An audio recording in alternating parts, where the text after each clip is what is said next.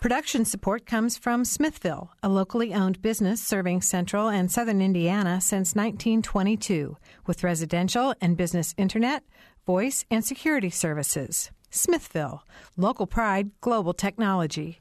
Information at smithville.net. Also, Premier Ortho, a division of Premier Healthcare, helping people living with injuries and chronic back, spine, or joint pain to get back on their feet. Premier Ortho, 333 1933. Online at mypremierortho.com.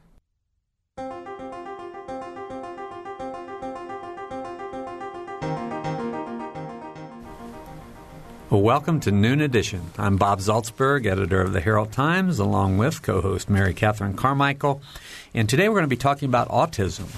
The number of children diagnosed with autism each year is increasing, and a recent report from the Centers on, uh, on Disease Control say uh, one in 88 children are diagnosed with autism. Some say those rising numbers are due to increased awareness of the autism spectrum disorders while others say those increases signal changes in our environment. Those are the issues we're going to talk about today, those and a lot of others. Uh, we have three guests in the studio and one who will be joining us by phone. Do- Dr. Heather Franklin is with us. She's a pediatrician at IU Health Southern Indiana. Janelle Yonkman uh, is the college internship program occupational therapist. And Adria Nassim, a college internship program and IU student. Joining us by phone uh, in the program will be Brooke Gottdenker, the mother of an eight-year-old uh, placed on the autism spectrum. And we'll be joining her. Uh, she'll be joining us here in a few minutes. So you can visit. Uh, you can join us on the program. Uh, by phoning us at 855-0811 in Bloomington or 877-285-9348. The web address is wfiu.org slash noon edition. You can also follow us on Twitter at Noon Edition. Now, got all that out of, the way. We can actually get on to the program. Wow. So um, I want to ask uh, Dr. Franklin first to sort of describe autism. You know, what what is it? How does it present itself? And uh, why has this become a, a bigger issue today? Well, autism is defined as a neurodevelopmental disorder in which children have difficulties uh, primarily with uh, social interaction and um, communication in general, whether it be verbal or nonverbal communication. Um, in addition, kids who are on the autism spectrum often have problems with narrowed interest or repetitive uh, or ritual type behaviors that sort of set them apart than uh, from other more appropriately developing children.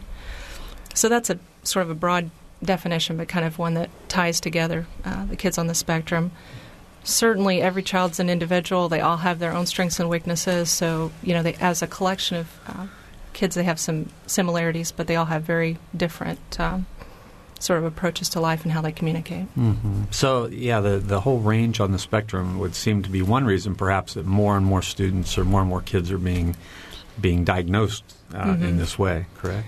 I think that's true. The other thing that's being looked at is whether or not it's just more an, of an inclusive di- yeah, definition. You know, if we look at all mm-hmm. the kids on the spectrum, there are kids who have, according to the di- diagnostic manuals of uh, psychiatry, there are really three groups. There are kids who have autism proper. There are kids who have what's called pervasive developmental disorder, not otherwise specified, and then there's a third group who's Asperger's. So if you look at those groups collectively, then it, it seems like it's a, you know a pretty big number. It, it seems like we've heard more about Asperger's lately mm-hmm. too. Mm-hmm. Perhaps because some people on television shows are are identified as having Asperger's. Uh, what's what's the difference? Um, specifically, the difference with Asperger's in terms of meeting criteria for diagnosis is a, a person who has trouble with social interactions. They are they have poor uh, ability to read social cues. You, mm. They have trouble initiating communication with others appropriately, but they don't have a frank uh, speech disorder when they're young. So they don't have a speech delay, as opposed to the kids who are in the autism and the, the PDD group. Mm-hmm. Yeah, that was something I was going to ask. When when do you start? When do people bring their children in and say, "Gosh, something just doesn't seem quite right here. We're having some, as you said, maybe delayed speech." What, mm-hmm. when, when does this first present? Uh, generally, the more impaired the child child is, the earlier you can tell. You know, we see children, of course, from birth on, and see them developmentally to be screened. You know, at the, each checkup. The um, Academy of Pediatrics uh, basically has put together really nice resources that allow us to start screening kids early. Um, informally, and then when they're usually about 18 months, we start doing formal checklists in the office well before that age, though, you know, if children have significant communication disorders and speech delay, we can see that early, you know, mm-hmm. even as early as six to nine months of age. And then is it helpful to begin intervention as early as possible? Is that an important aspect of this? There's no question that early intervention makes a huge difference. You know, identifying the support that the kids need, helping the family understand where they need to be supported, and then using our resources, you know, early on with speech therapy, with occupational therapy, mm-hmm. you know, developmental therapies in general if we need to. All right. Now, uh, Janelle and Adria, I'm going to ask you to hold on for a second. I'm going to, I'm going to bring, bring Brooke in on the conversation. Brooke's a mother uh, of a child who's been placed on the autism spectrum. She's in Indianapolis, but she also used to live in Bloomington. So, uh, Brooke, could you uh, talk a little, a little bit about uh, your child and identifying, um, I don't know your child's name, so identifying your child as being on the spectrum, how, how you came to that uh, determination, took her to the doctor and all? Yeah, um, we. My son was actually diagnosed. Him. Yeah. He, I think he was about two and a half when we started having him evaluated. and for us, because he was our first child, it was pretty subtle. Like we really just thought he was shy. You know, it was at the time it was pretty mild. Mm-hmm. Um, but he had a speech delay, which I think started uh, around the age of two, is when his speech started to kind of drop off um, and so that's when we, you know, went through the evaluation process. And he actually got a diagnosis of PDD-NOS. Now, now what is that? It's pervasive developmental disorder not otherwise specified. Oh, okay. Which means really autistic tendencies. Um, I think he probably got that diagnosis because he was so young. Um, and at the time, he was pretty mild. But I think today he would get an autism diagnosis. Mm-hmm. So, were you in Bloomington when you received that diagnosis? We're actually we used to be in Indianapolis, but we're in Bloomington now. oh, now. I see. Okay, I had that. I had that backwards. So, yeah, what, so what? we were in Indianapolis when he was diagnosed. Okay. So, what are what are the differences in, in your experiences in living in those two communities? Um, I think we we've only been in Bloomington for about nine months now, so I can't. You know, I don't know quite yet but I would say there's there are probably more resources in Indianapolis mm-hmm. um, in terms of therapy, you know, different therapies. Um, well, the school systems have been, you know, pretty similar, mm-hmm. but we felt like there was more to choose from in Indianapolis. Mm-hmm. Brooke, how old is your son now? He's eight now. Oh, okay, great. Right. And you described this as as um, or the way you said his speech dropped off. Is is this something that's been a progression then, where he's actually um, you've seen you've seen this issue progress with him uh, and get worse. You know, for him, it's kind of been a roller coaster. It's been up and down. Um, like he's he developed very typically for the first probably six to nine months, and then looking back, we can see that you know things started to change then. Um, and like he didn't point, which is supposed to happen between nine and twelve months. Um, so there was definitely a communication issue early on. Um, but he did go on to develop speech. Um, I would say definitely until 18 months. And somewhere around two, that's when we just started to kind of lose the language. Mm. And now it's kind of, it's come back some over the years, but right now I would I would definitely classify him as nonverbal. Mm-hmm. All right, well, I'm going to bring on our other two guests in the studio now, uh, Janelle Yonkman and Adria Nassim, and they're both connected to the college internship college internship program. Uh, Janelle is the occupational therapist. Janelle, what is this program anyway? Um, the college internship program is uh, is a program that is for those students transitioning from high school to kind of college life slash work life and it's a very comprehensive program that includes services to each student um, that can include social, academic, career, life skills, which includes a residential coordinator. Many of the students live next door to the actual center, so we have access to the students, and it's all of these services are, are there to help get them to a more independent, functional life on their own. Mm-hmm. And Adria, you're a part of this. Uh, program. You also brought a friend with you today. This is uh, Yes, Lu- sir. Lucy, right? Yes, sir. Lucy's your service dog. Yes, sir. Okay. So, um, what's your experience been with the with the program? Um, well, I came to CIP in the summer of 2008. Um, at the time, I was in the middle of my junior year of college, um, enrolled at Brescia University in Owensboro, Kentucky. It's a small Catholic school. And while I was there, I was doing very well academically. I've always been very focused and, and dedicated to grades and academic standing, but it just so happened that I unintentionally became involved in an incident of severe bullying um, with two other students. And might, I might have just mentioned that bullying is common uh, for children with special needs of all types, but particularly autism because they don't understand how to process the social cues and a lot of times maintain um, age appropriate relationships. Um, and so it got to where, because of this incident, I was experiencing some very severe psychological issues, and even it delved into medical issues of seizure and so forth. And my parents ultimately decided that Brescia, as good of an academic institution as it was for me, it was it's ranked pretty top in Kentucky for students with learning disabilities, which I also have. Um, it wasn't the best place for me to be at the time, so they consulted with uh, one of my doctors and they sought some intervention and they found um, CIP. And ever since being at CIP, uh, I spent about the first year just kind of letting go of that anxiety with the clinical, a lot of help from the clinical counseling department, um, and realizing that I could trust myself again and I was in a safe place. But now, because, as Janelle mentioned, CIP is such a cohesive environment that really understands these individuals and understands the spectrum, I mean, I've been able to build myself up and work from a positive to a positive place again and be employed and live on my own with um, some support, and I'm happier now. hmm Well, you're very well spoken. You're very, you uh, you seem like you have uh, definitely overcome some of the issues that you were facing. Obviously, because you're you're here, and I, hopefully you're comfortable here. Yes, sir. Thank you. All right, thank you, um, Janelle. You also have uh, you work at Riley Hospital, and you run a a sensory friendly spaces business. Can you tell us what that is? Um, yes, I um, have my own business with a interior designer locally, and she's also a speech therapist. And uh, we met and started just brainstorming.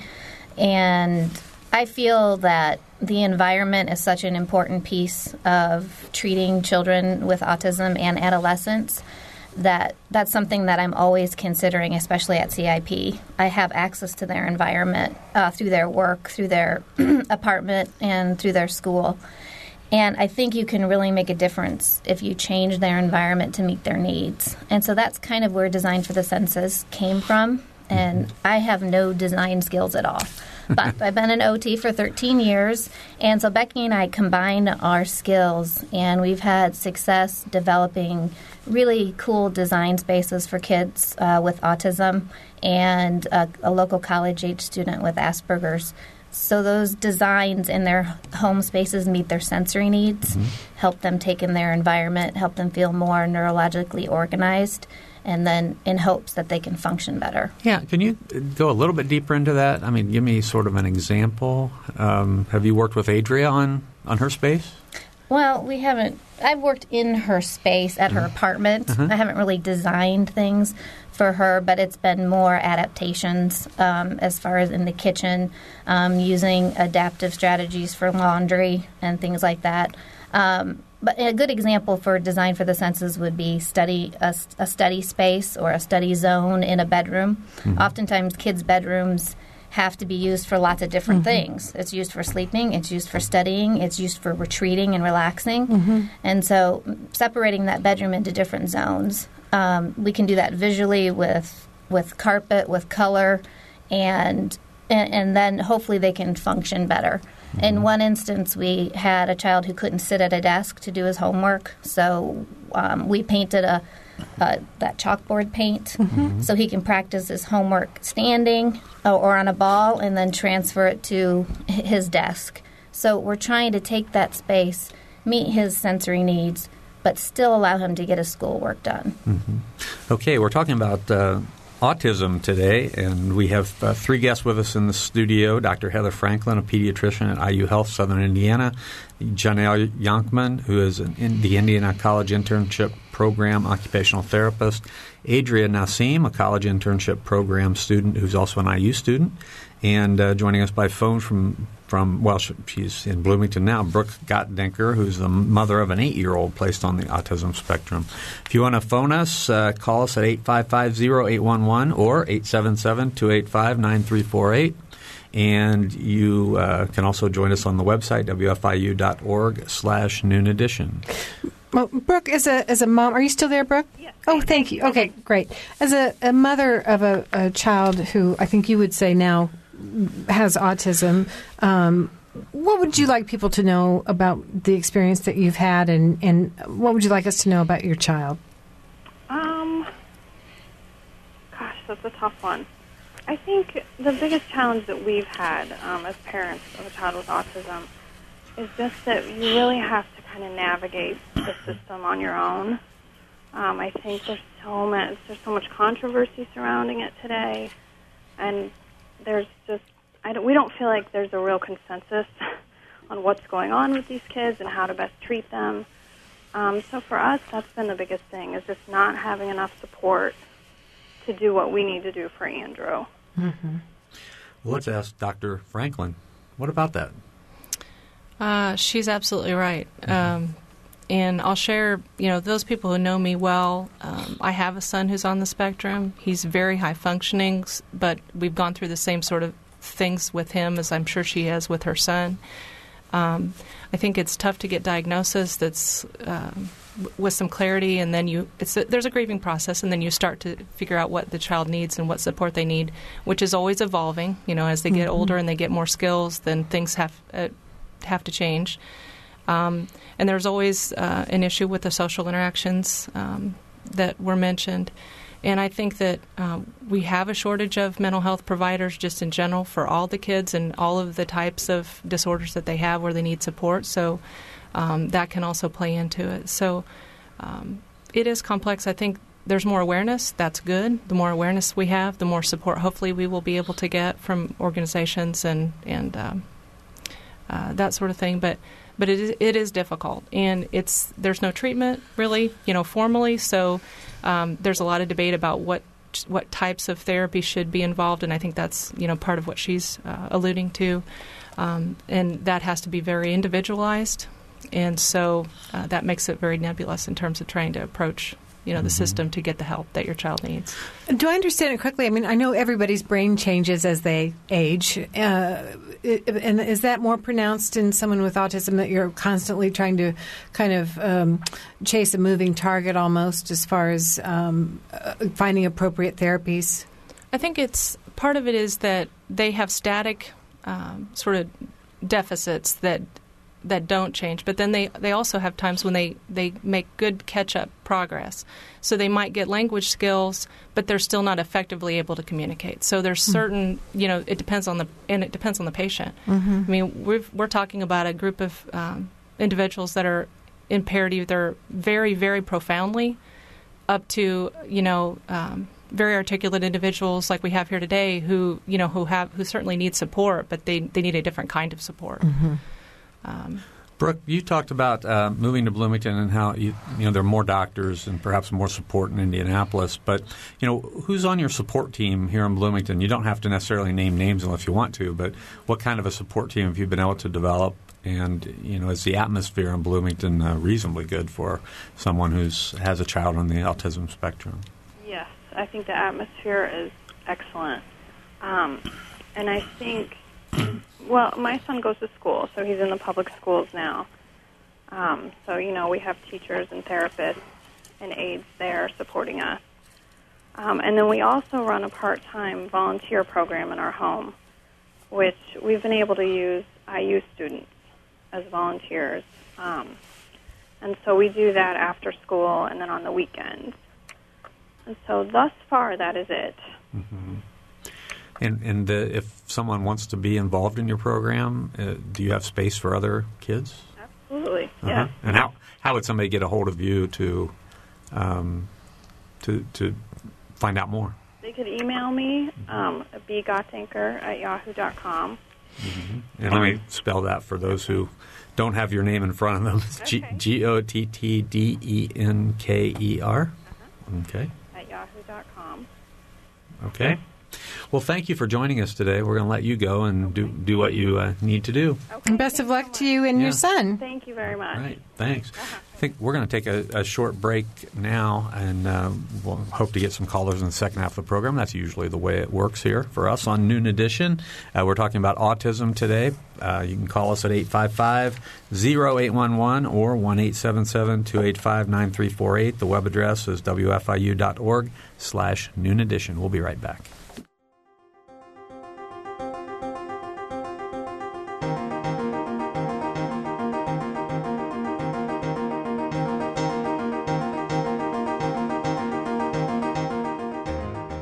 This is Noon Edition on WFIU. Production support comes from Smithville. Information at smithville.net and from Premier Ortho online at mypremierortho.com. You can take WFIU with you by downloading podcasts directly to your PC, Mac, or MP3 player. Programs such as Noon Edition, Ask the Mayor, and Harmonia, and short features like Kinsey Confidential, the Ether Game musical mini quiz, and play and opera reviews are all available on demand. Pick them up at WFIU.org.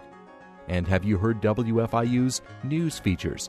The WFIU News Team brings you expanded and in depth reports on topics affecting South Central Indiana. Catch the Friday feature just after 8:30 during Morning Edition, just before Noon Edition, and at 5:45 during All Things Considered.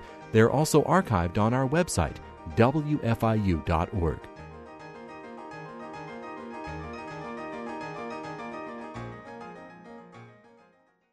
Welcome back to Noon Edition. I'm Bob Zaltsberg from the Herald Times, along with Mary Catherine Carmichael. Today we're talking about autism. Uh, we had four guests in the first half of the program. One of them has uh, been released from it. We released her. We let her go, go do on, get on with her day. We have three more with us in the studio. Dr. Heather Franklin, pediatrician at IU Health Southern Indiana. Janelle Yonkman, college internship program occupational therapist, and Adria Nassim, college internship program and Indiana University. We still have four guests because we have Sally here in the No, studio. Lucy. Lucy. I don't know where I got Sally. Sorry, Lucy. She won't answer to Sally. I'm Sorry, sorry. yeah, well. Right. well, we'll we'll let Lucy come on here in a second half too. if you have questions or comments, phone us at 855-0811 or 877-285-9348. The web address is wfiu.org slash noon edition. We're going to go right to the phones. We have a call from Tammy from Bloomington. Tammy? Okay, I Yeah. guess I'm on the radio. You are, Tammy. You're on the radio. That's just kind of strange. Um, I have a a 15 year old son who has been diagnosed with Asperger's, and um, I also have a daughter who is 10, and she has been diagnosed with ADD and dyslexia and um, learning disability in um, math and also spelling.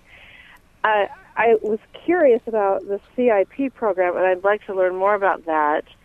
Um, also, I would I would um, be curious also to learn more about adults who, when they were growing up, had no idea what um, autism was and and were just treated like different. Um, but perhaps they do have an autism problem. They just don't know it. Okay. Um, Dr. Franklin, you want to try at that first? Well, I'll certainly defer to the colleagues on the panel as far as the, the program here. Um, I think that um, What about the adult portion of that question? uh, as a pediatrician, I'm not as uh, Oh, okay. skilled about talking about that.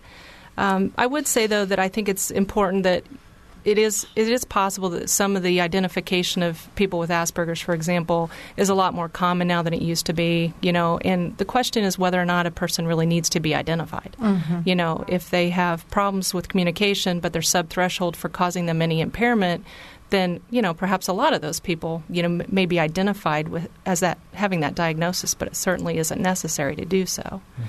Um, Adria has something she wants to add. Uh, I was just gonna say I actually wasn't uh, formally diagnosed with Asperger's until I was 20 um, by a developmental psychiatrist in Louisville, and um, just all through school. My mother is a pediatrician actually, and all through school, my biggest diagnosis I have several, but my big my main diagnosis from birth was always mild cerebral palsy, um, and then with come along at age five was nonverbal learning disability, which was quite severe. Um, so, you know, all through school, it was just known as nonverbal learning disability, which still exists today. But, you know, come into the teen years, and I wasn't interested in going out to the movies on a Friday. I would stay in my room and study, study, study, study, study. And of course, you know, my parents were proud of me, but at what point do you does pride succumb to okay my child doesn't want to or doesn't know how to socialize with other peers. And i'd had no interest in the opposite sex no understanding of you know how to what constitutes a date versus a friendship. Very few friends at all in school. And um even you know poor eye contact in school, and even by teachers, I was noted as very bright and very polite and respectful, but somewhat socially odd because I had very few peers.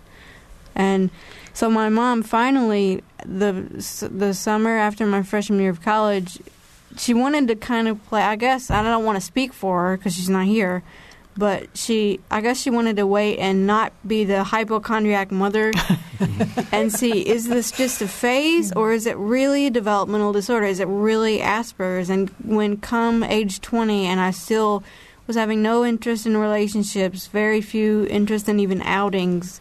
Um, my, some of my friends at Brescia used to call me the library rat because I would, I would go to the library and study versus go to the girls' basketball game, you know they she said, "Okay, let's go get.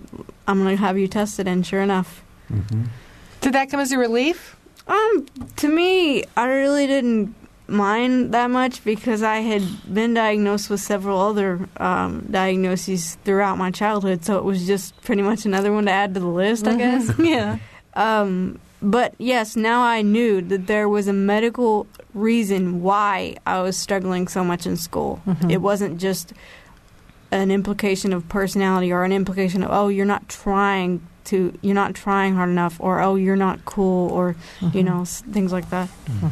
Tammy, what more do you want to know about the, the program? Well, I see um, uh, in the university setting, I see many um, very intelligent people, but who are are functioning socially at a different level and and have other issues also, which are kind of classic to the experience I have raising my son. And uh, at some point, they have difficulties in their relationships in in their um, job place because of these deficits that they share. But uh, it's I'm not sure that there's something you can do to. Is there something you can do to help at that point, or or or not? You talk about therapies for younger for younger kids, but when you're an adult, it's an entirely different thing. Um, uh, this is Janelle, and I can kind of speak to that a little bit. Um, I know you mentioned you have an older child, 15 or 16. Mm-hmm. Um, the CIP has a summer program that uh, that child might be appropriate for. I think it's a two or three week summer program um, that they conduct here at, at the university. So that's an option for him. And as far as or her, I'm sorry. Um, but when you when you move into adulthood, which is what I basically do at the college internship, provide occupational therapy services to those students transitioning to adulthood, it does become very different. Um, I mean, as far as an adult out in the community seeking my service, I, I don't think that probably happens very often.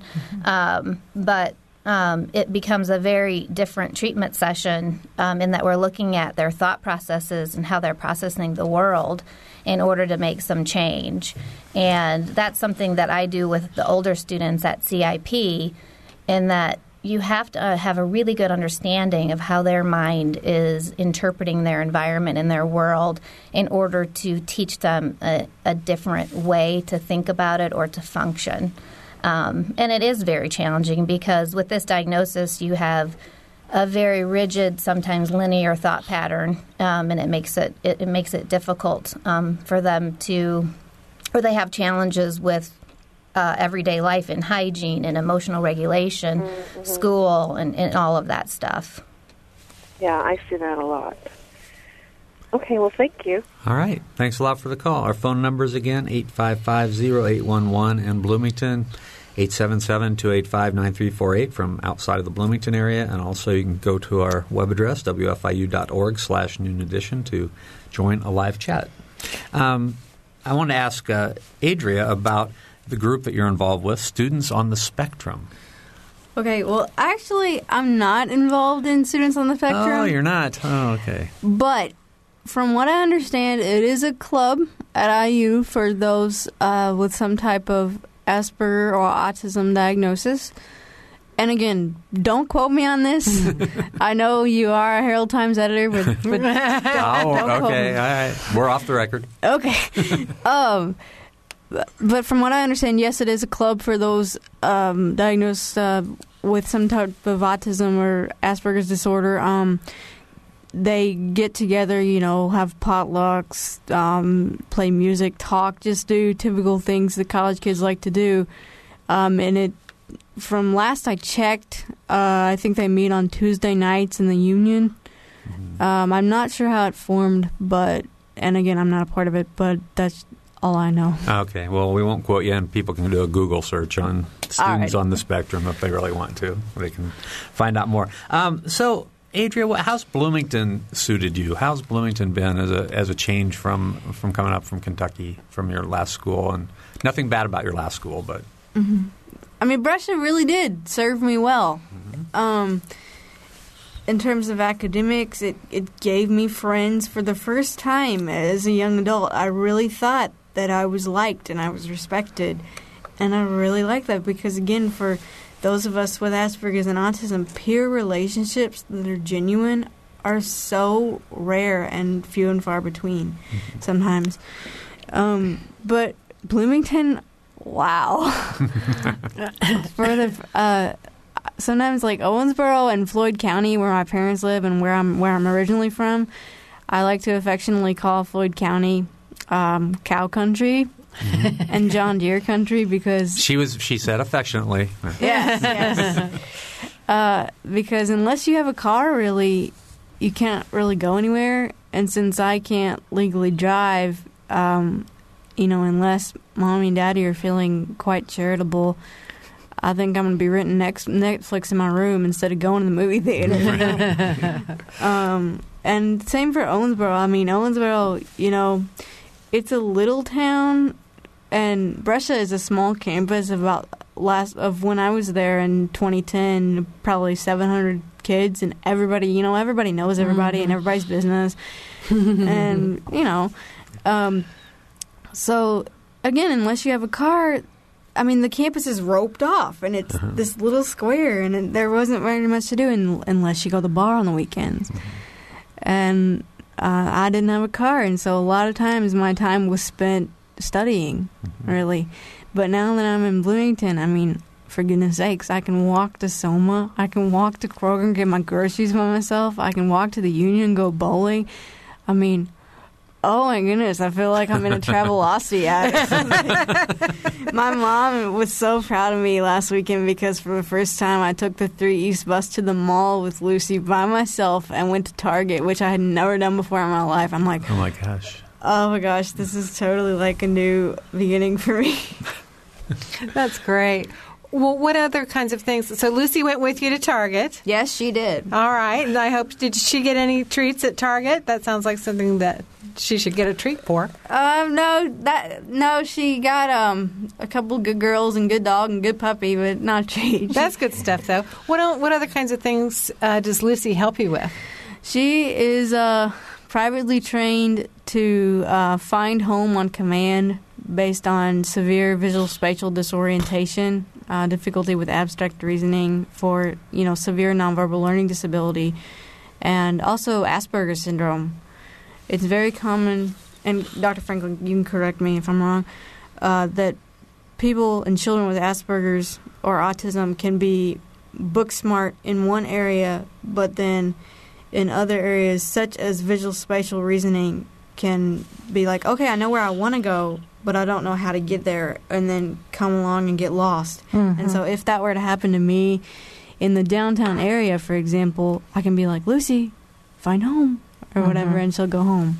Now, if I were to vacation to Anchorage, Alaska, and get lost in Wildlife Park or whatever, I can't be like, "Ooh, Lou, you know, find home." it has to be. They have to be trained on fixed routes where you commonly go. It's very common.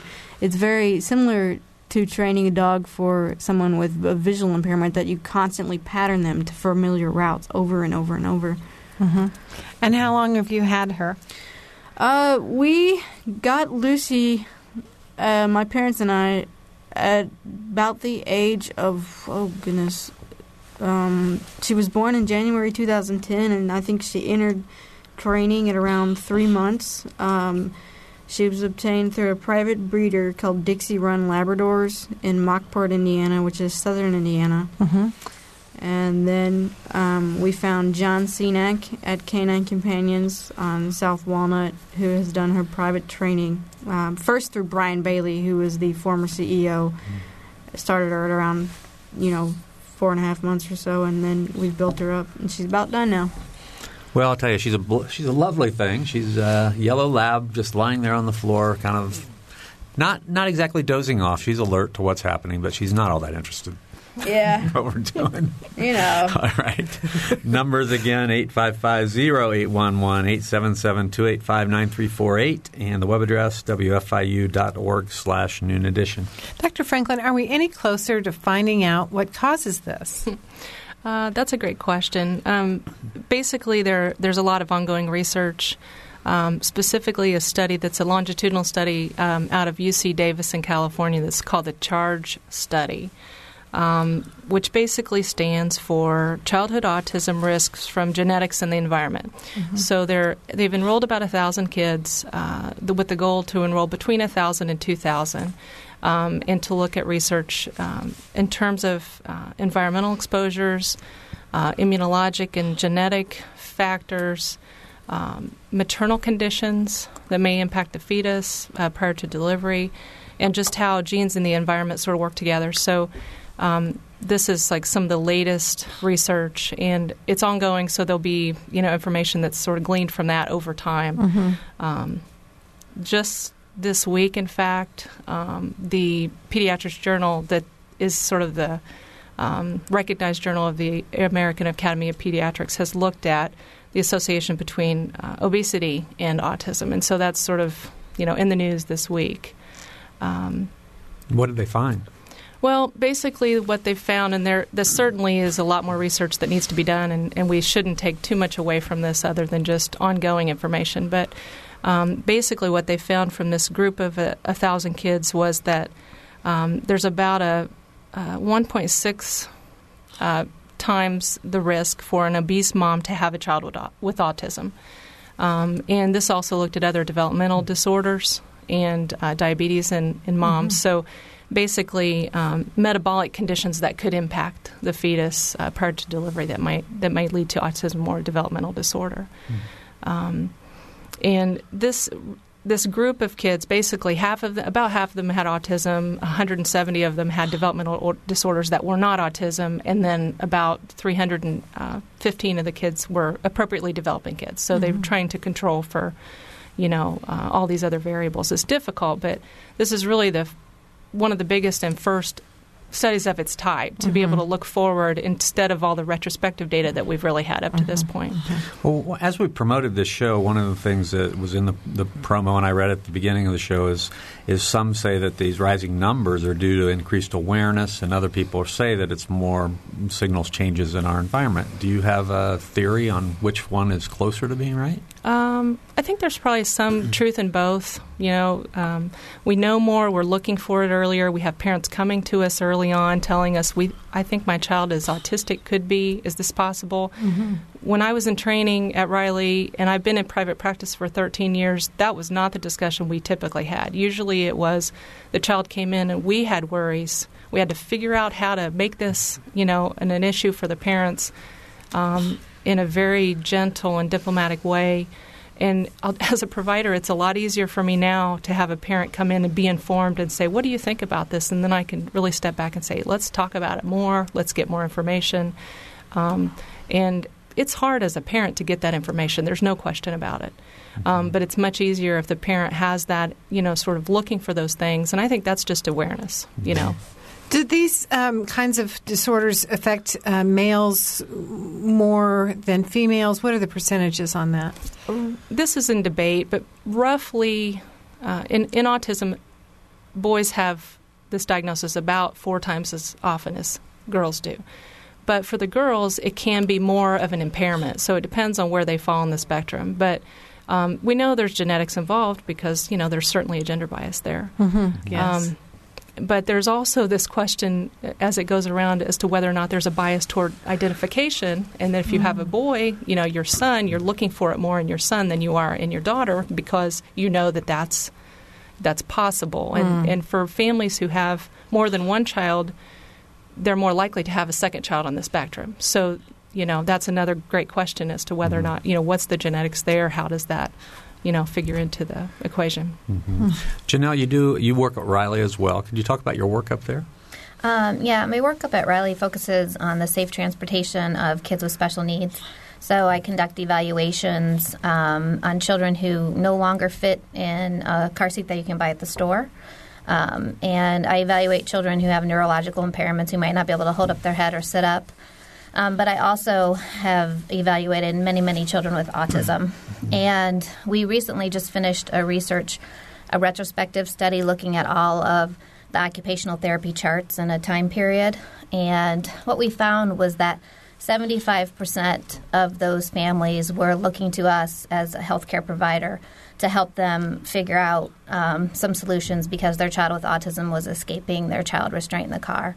And this is a serious health and safety risk for the family and the child.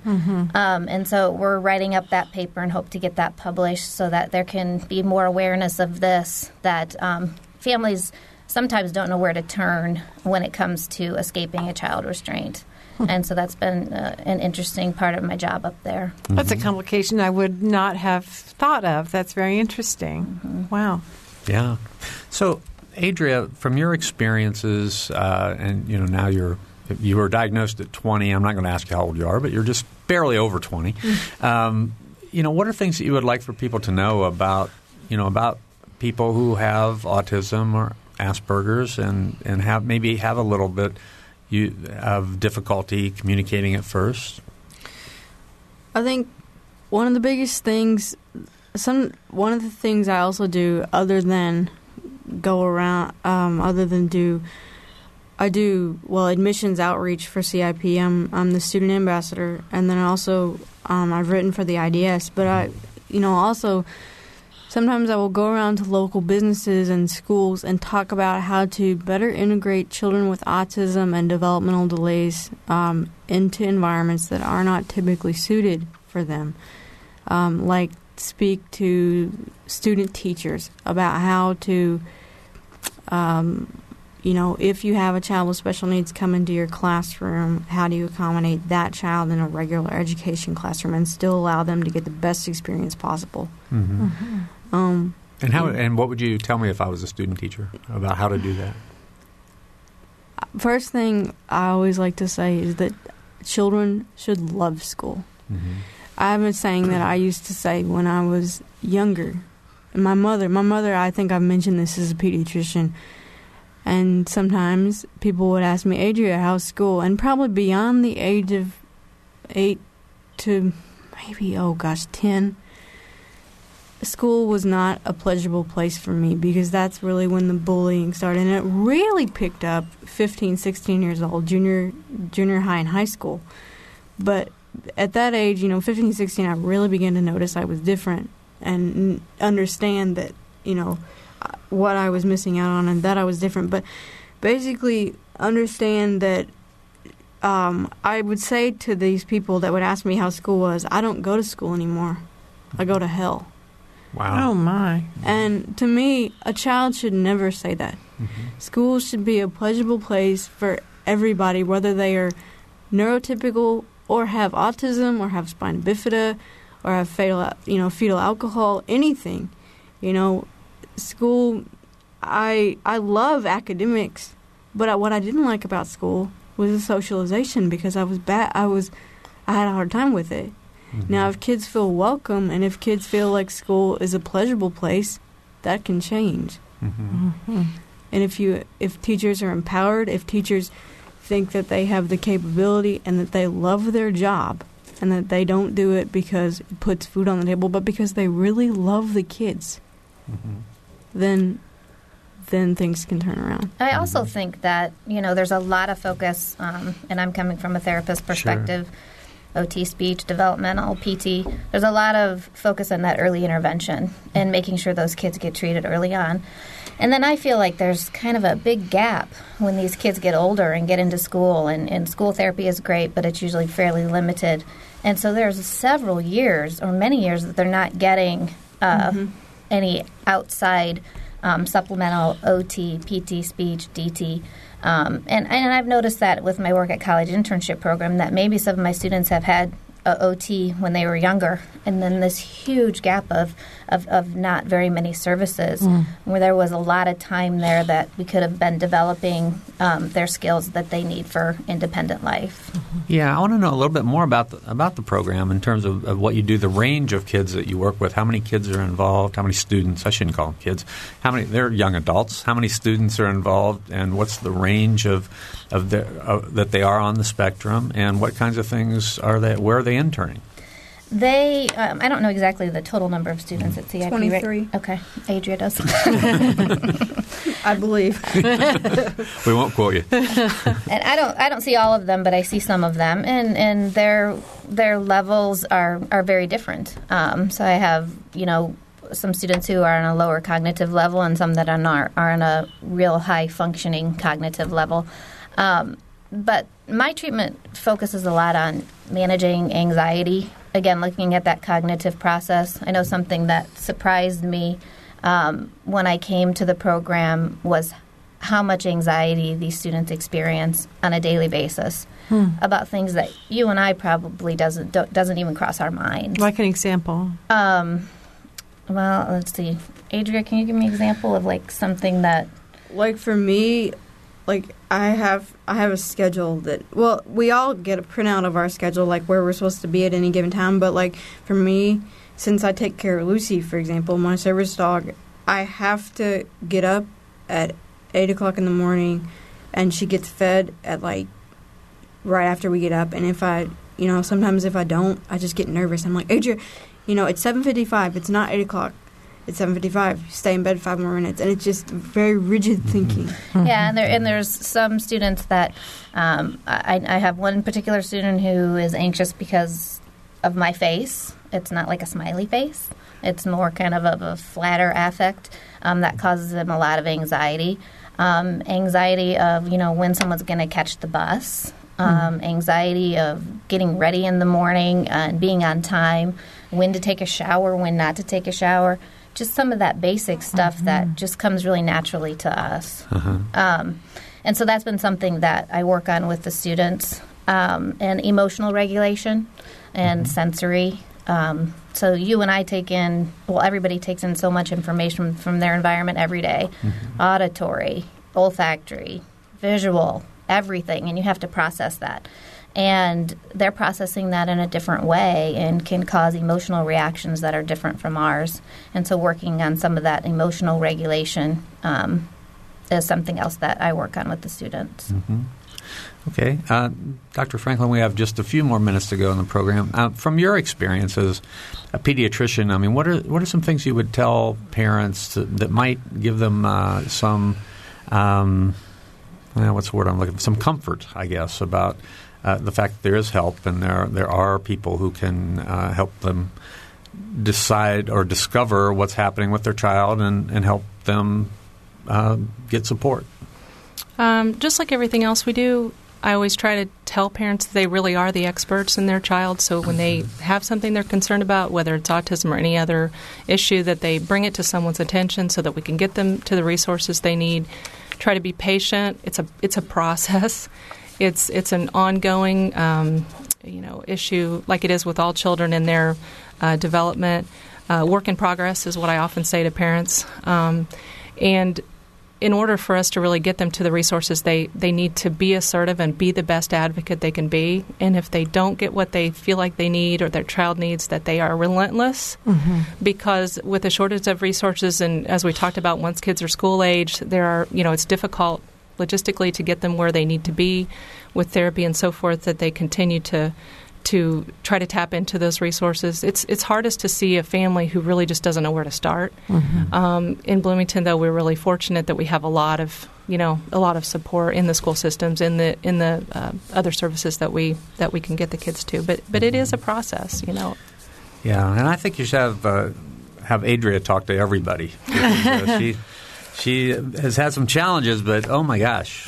And I'm sure you're person. making such a difference for the people who are coming up behind you. So uh, I hope you feel really proud of yourself for that. I do. Thank you very much. Good. You're very welcome. Well, we've been talking with uh, Adria Nassim, Janelle Yonkman, and Dr. Heather Frankman. Brooke Gottdenker joined us for the first half of the program. We uh, appreciate your being here with us today. So that's uh, noon edition for another week. For Mary Catherine Carmichael and our producers, uh, Gretchen Frazee and Julie Raw for engineer Mike Pashkash. I'm Bob Zaltsberg. Thanks for listening.